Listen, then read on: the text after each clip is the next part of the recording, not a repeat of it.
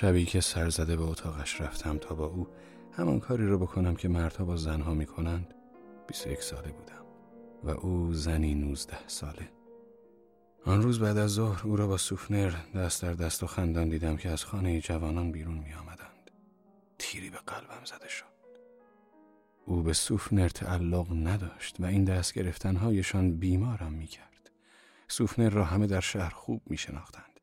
مخصوصا به خاطر پدرش که نازی ها او را از هیئت مدیره دانشگاه برکنار کرده بودند. و او هم در پی پایان جنگ از پذیرفتن مدیریت همان مدرسه خودداری کرده بود. حتی خطاب به کسانی که خواهان نماینده شدنش بودند با عصبانیت گفته بود من معلمم و می‌خواهم در سمت معلم خدمت کنم. او مردی آرام و بلند بالا بود و معلم خسته کنندهی به نظر می رسید. یک بار به جای معلم ما سر کلاس آمد و شعری از یک هوری جوان و زیبا خواند. من نمی توانستم اظهار نظر درستی راجع به مدرسه داشته باشم و این اشتباهی بزرگ بود که مرا پیش از قانون اجباری شدن تحصیل به مدرسه فرستادند و حتی آن زمان قانونی هم کمی زود بود. من هیچگاه به دلیل این مسئله از معلمهایم شکایتی نداشتم بلکه والدینم را مقصر می دانستم. این مسئله ای که او باید حتما دیپلم بگیرد در واقع مسئله است که در کمیته مرکزی آشتی نژادی باید به آن پرداخته شود. این به راستی مسئله نژادی است. دیپلم ها، غیر دیپلم ها، اساتید، هیئت مدیره، تحصیل کرده های آموزش عالی، آنها که آموزش عالی ندیدند همه از یک نژادند. زمانی که پدر سوفنر شعر را برایمان خواند چند دقیقه ای تحمل کرد و سپس از ما پرسید آیا کسی مایل است چیزی در مورد این شعر بگوید؟ و من زود برخواسته و گفتم بسیار عالی بود. از این کارم همه کلاس به جز پدر سوفنر خندیدند. او تبسمی کرد اما نه از روی تکبر.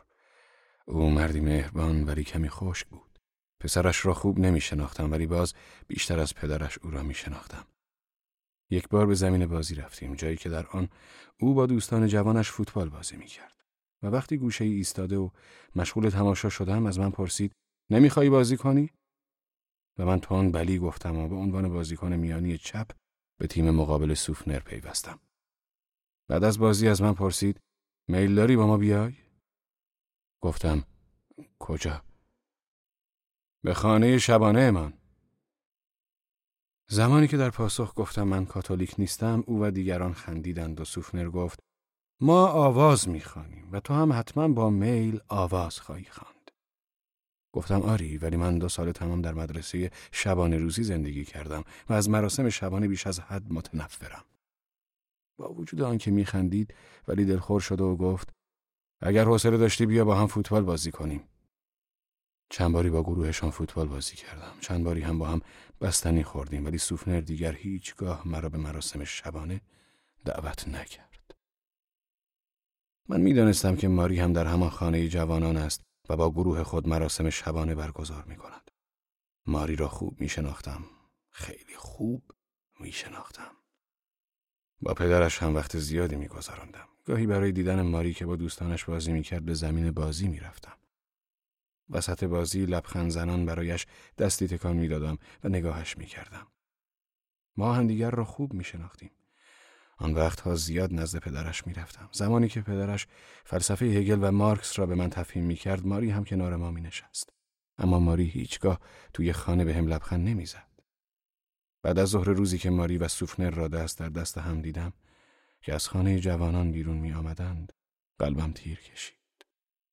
در شرایط احمقانه ای بودم مدرسه را ترک کرده بودم و در 21 سالگی دوباره در کلاس ششم دبیرستان نشسته بودم کشیش ها خیلی مهربان بودند و حتی برایم جشن خداحافظی ترتیب می‌دادند.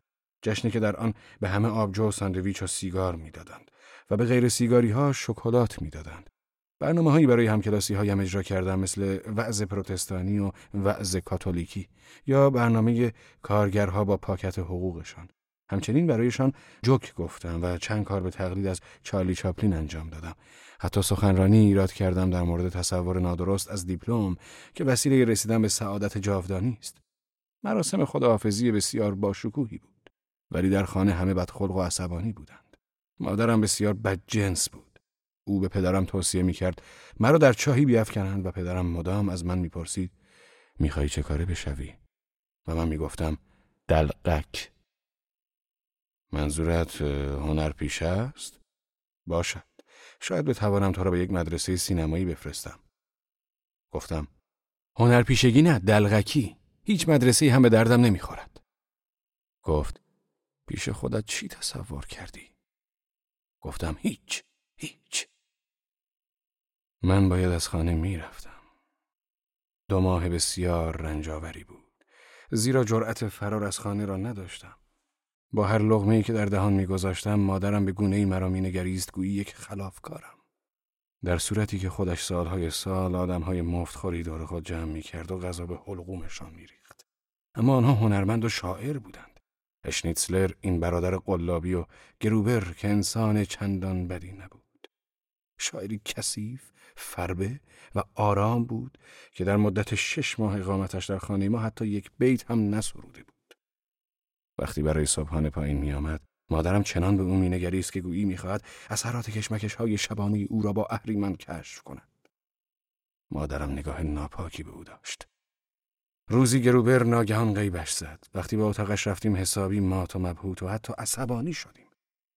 توی اتاقش تعداد زیادی کتاب های رمان خوانده شده یافتیم و روی میزش ورقپاره هایی که روی آنها کلمه هیچ نوشته شده بود و حتی روی یک کاغذ دوبار هیچ نوشته بود. مادرم حاضر بود برای چنین انسانی حتی به انباری برود و یک تکه گوشت مخصوص خوب بیاورد. شاید اگر من هم روی یک پرده بزرگ نقاشی می کردم مادرم وجودم را پذیرا می شد و می گفت هانس ما یک هنرمند است و راهش را پیدا خواهد کرد. او هنوز در راه هدفش تلاش می کند. اما من این گونه نبودم. بلکه فرد بزرگسال در کلاس ششم بودم که مادرم از او همین را می‌دانست که خوب قادر است مسخره بازی در بیاورد و من در ازای یک لقمه نان از بکار انداختن توانایی هایم برای آنها خودداری می کردم. بدین سبب نیمی از روز را نزد پدر پیر ماری آقای درکوم در مغازش می گذراندم و به او در کارها کمک می کردم و او در مقابل با آنکه وضع مالی مناسبی نداشت به من سیگار می‌داد. بیش از دو ماه نمیگذشت که بدین منوال در خانه مانده بود. ولی این دو ماه برایم زمانی به درازای ابد بود. خیلی درازتر از دوران جنگ. از آنجایی که ماری خودش را با همکلاسهایش برای امتحان دیپلم آماده می کرد کمتر می دیدمش. گاهی وقت آقای درکوم مچم را می گرفت که به حرفهایش گوش نمی دادم و فقط به در آشپزخانه زل می زدم. سری تکان می‌داد و می گفت امروز دیر میاد و صورتم سرخ می شد. جمعه بود. و می‌دانستم روزی است که درکوم پیر به سینما می رود. اما نمی‌دانستم آیا ماری خانه است یا با دوستانش در جایی برای گرفتن دیپلم خرخانی می کند. من به هیچ چیز و در این حال به همه چیز فکر می کردم. حتی به آن می اندیشیدم که آیا ماری بعد از آن می تواند امتحان بدهد؟ حتی این مسئله را هم که بعدا ثابت شد می‌دانستم که نیمی از مردم شهر بن از این اقفال یکی خواهند خورد و دربارش خواهند گفت تازه آن هم دم امتحانش و من حتی به دخترهای گروه و دلخوریشان می اندیشیدم. ترس بزرگی داشتم ترس از اجزای بدن که زمانی یکی از بچه های مدرسه شبان روزی ترسیمشان کرده بود و مسئله مربوط به قوت جنسی ناآرامم می کرد. شگفت آوران بود که ابدا در خودم نیاز جنسی احساس نمی کردم. به آن فکر می کردم که بس این نامردی است با کلیدی که پدر ماری به من داده بود وارد خانه و اتاق ماری شوم. ولی چاره جز استفاده از این کلید نداشتم. زیرا تک پنجره اتاق ماری رو به خیابان بود و خیابان آنقدر شلوغ بود که حتما به دفتر اداره پلیس کشانده می شدم و من این کار را حتما باید همان شب با ماری انجام می دادم. من حتی با پولی که از لئو قرض گرفته بودم به داروخانه رفتم و دارویی خریدم که می‌گفتند توانایی جنسی را زیاد می کند. وقتی وارد داروخانه شدم حسابی سرخ شده بودم. خوشبختانه دارو فروش مرد بود. ولی من آنقدر آرام صحبت کردم که او سرم داد زد و گفت بلند و واضح بگویم چه می‌خواهم. و من نام دارو را گفتم و پولش را به زن دارو فروش پرداختم. او نگاهی به من کرد و سری تکان داد. طبیعتا زن دارو فروش مرا می شناخت و احتمالا فردای آن روز که از ما وقع خبردار شد افکاری به خودش راه داده بود که اصلا موجه نبودند زیرا دو خیابان آن طرفتر همه پاکت قرص را پاره کرده و محتویاتش را در جوی ریختم. ساعت هفت وقتی سانس سینما شروع می شد وارد کوچه گودنا شدم. در مغازه باز بود. زمانی که وارد مغازه شدم ماری سرش را از راهروی بالا درآورد و پرسید کسی آنجاست؟ آره منم. از پله ها بالا دویدم و ماری با تعجب نگاهی به من انداخت. بدون اینکه لمسش کنم به نوعی او را وادار کردم به اتاقش برود. با هم زیاد صحبت نمی کردیم. فقط همدیگر را نگاه کرده و به هم لبخند می زدیم و واقعا نمی‌دانستم آیا ماری را تو خطاب کنم یا شما. او ربد شامری خاکستری را که از مادرش به ارث برده بود بر تن داشت و موهایش را با کلیپس و نخ سبزی بسته بود. بعد که کلیپسش را باز کردم دیدم آن قطعه نخ ماهیگیری پدرش بود. او آنقدر ترسیده بود که من نیازی به بیان مطلبی نداشتم و دقیقا می‌دانست از او چه می‌خواهم. ناخداگاه گفت برو. و من می‌دانستم که او باید این را می‌گفت و هر دو می‌دانستیم که این برو گفتن جدی نبود و ناخداگاه بر زبان آمده و همین که به من گفت برو و نگفت شما بروید دیگر مسئله حل شده بود. آنقدر زرافت در این یک کلمه نهفته بود که من فکر می کردم برای تمام زندگیم می تواند کافی باشد و می توانستم تقریبا بگویم او خودش را این چنین بیان کرده زیرا مطمئن بودم او هم از آمدنم خبر داشته است. به هر حال چندان هم یک نخورده بود. گفتم نه نه نمی روم کجا بروم. سرش را تکان داد. گفتم می‌خواهی بیس مارک قرض کنم و به کلن بروم و بعدا باهات ازدواج کنم. ماری گفت نه نرو به کلن نرو. به او نگریستم و دیگر ترسی نداشتم. من دیگر بچه نبودم و او هم زنی شده بود. به آن نقطه که با دستهایش ربد شامرش را گرفته بود نگاه کردم. نگاهی هم به میز تحریرش انداختم و خوشحال شدم که کتاب و دفتر مدرسه روی آن نیست. و فقط وسایل خیاطی و یک نمونه بارش لباس در آنجاست. به پایین رفته و در مغازه را قفل کردم و کلید را جایی قرار دادم که از پنجاه سال پیش به این طرف می‌گذارند. میان کیسه آب نبات ها و دفترچه های قدیمی خطاطی آلمانی. وقتی دوباره بالا رفتم ماری روی تختش نشسته بود و میگریست. من هم گوشه روی تختش نشستم و سیگاری روشن کرده و آن را به ماری دادم. ماری برای اولین بار در عمرش سیگار می‌کشید و ناشیانه بدان پک می‌زد. زمانی که ماری به صورت مسخره دود سیگار را از لبهای پیش آمدش که مثل یک جوجه مرغ شده بود بیرون می‌داد هر دو خنده امان گرفت و وقتی تصادفی دود سیگار از دماغش بیرون آمد باز هم خندیدم. این کار به نظرم خیلی بیشرمانه بود. بالاخره شروع کردیم به صحبت و خیلی حرف زدیم. او می گفت به زنهایی در کلن فکر می کند که این کار را در ازای پول انجام می دهند و بر آن باورند. با وجود آنکه در قبال پول آن کار را می کنند ولی با پول نمی توان خریدش. و تمامی زنهایی که مردهایشان سراغ این گونه بانوان می روند به دانان مقروزند و ماری حاضر نبود زیر دین این بانوان باشد. من هم خیلی حرف زدم و گفتم تمام آن مسائلی را که در باب عشق جسمی و در باب عشقهای از نوع دیگر خوانده هم بیمعنی و پوچ می‌دانم. و من قادر به تفکیک این دو گونه عشق نیستم. ماری از من پرسید آیا او در چشم من دختر زیبایی است و دوستش دارم؟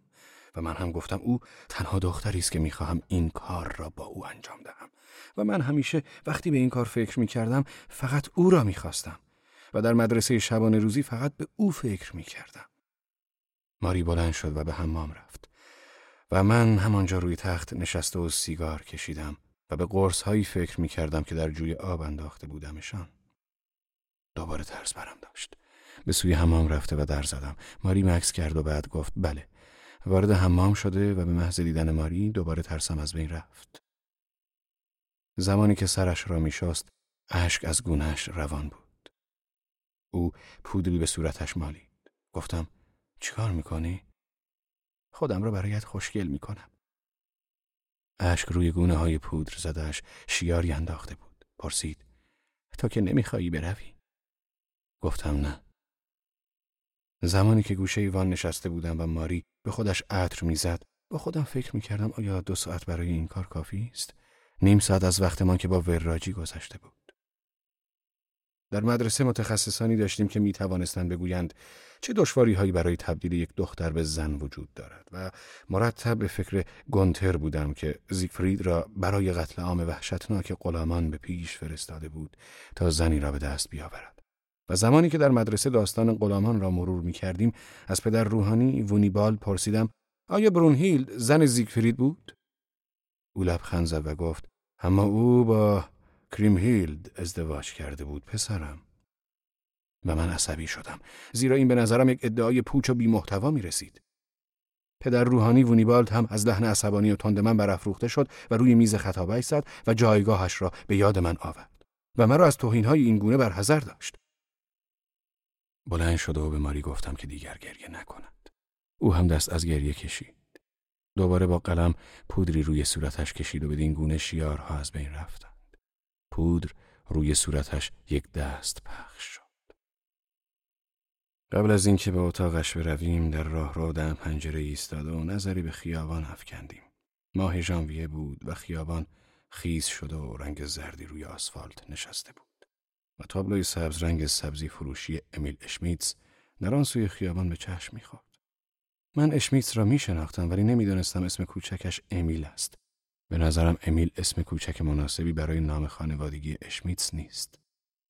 قبل از اینکه وارد اتاق ماری شویم از لای در چراغ را خاموش کرده بودم. ساعت یازده شب وقتی پدر ماری به خانه آمد ما هنوز نخوابیده بودیم. صدای پایش را شنیدیم که چگونه وارد مغازه شد. و قبل از اینکه از پله ها بالا بیاید سیگاری برداشت.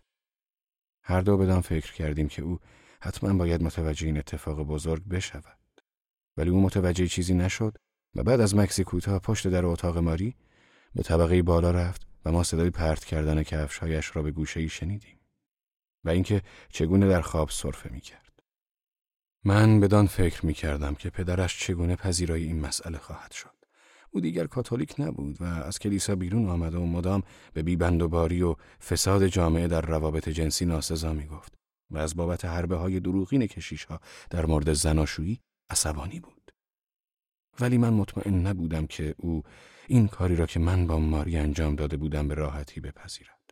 من به پدرش علاقه داشتم و او هم دوستم داشت و همان نیمه شب می‌خواستم هر طور شده از جایم برخواسته و به اتاقش بروم و با او همه حرفهایم را بزنم ولی به خاطرم رسید که من با 21 سال سن و ماری با 19 سال افراد بالغی هستیم و این کاری که با هم کرده ایم هیچ ربطی به اون ندارد.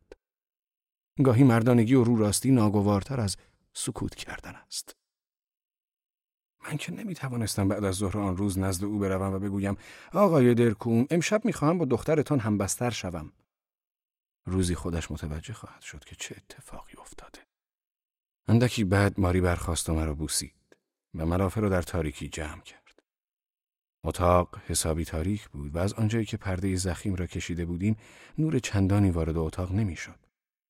از خودم میپرسیدم که چگونه ماری همه این مسائل را بلد است. ملافه ها را جمع کردن و پنجره را گشودن. او آرام در گوشم گفت من میرم حمام و تو همینجا خودت را بشور. دستم را در تاریکی گرفت و به طرف دستشوی اتاقش برد و پارچه آب و صابون را به هم نشان داد. و ملافه ها را زیر بغلش گرفت و به حمام رفت. من خودم را شستم و روی تخت دراز کشید و متعجب بودم که ماری با ملافه های تمیز کجا مانده است. خیلی خسته بودم ولی شاد که می توانستم بدون ترس به آن گونتر لعنتی فکر کنم. ولی دوباره از اینکه شاید برای ماری اتفاقی افتاده باشد ترسم گرفت. توی مدرسه شبانه روزی جزئیات وحشتناکی برایم تعریف کرده بودند. دراز کشیدن روی تشک قدیمی و کهنه بدون ملافه چندان هم جالب نبود و با زیرپوشی که به تن داشتم یخ می زدم. و دوباره به پدر ماری فکر کردم. همه بر آن باور بودند که او کمونیست است ولی وقتی بعد از جنگ می‌خواست شهردار بشود کمونیست ها هر کاری می‌توانستند کردند تا نگذارند او شهردار شود هرگاه من کمونیست ها را با نازی ها مقایسه می کردم او عصبی می شد می گفت پسر جان فرق است میان کسی که به صدای راه اندازی شرکت صابونسازی می جنگد و جانش را از دست می دهد و کسی که در راه آرمان و عقایدش کشته می شود. امروز نمی‌دانم او چه اندیشه ای داشت. وقتی در حضور من کینکل پدر ماری را یک نابغه فرقگرای مذهبی نامید واقعا می‌خواستم به صورتش توف کنم. درکوم پیر از مردان نادری بود که برایش ارزش قائل بودم. لاغرندام و اخمو و خیلی جوانتر از آنی که ظاهر پیرش نشان می‌داد. و به علت سیگار کشیدن تنگی نفس هم داشت. تمام مدتی که منتظر آمدن ماری بودم صدای صرفش را می شنیدم. و به نظرم در آن لحظه انسان بدجنسی بودم ولی می‌دانستم که بدجنس نیستم. یک بار او به من گفت میدانی چرا در خانه اربابان همانند خانه پدری تو اتاق نوکران همیشه کنار اتاق بچه هاست؟ می‌خواهم بهت بگم چرا. از زمانهای دور این تفاهم بین طبیعت و شفقت انسانی بوده است. آرزو داشتم در آن لحظه پایین می آمد و من و ماری را درون رخت خواب غافل گیر می کرد. ولی به نزد او رفتن و بیان این مطلب را خواستار نبودم. بیرون هوا روشن شده بود. سردم بود و اتاق حقیرانه ماری خفم می کرد.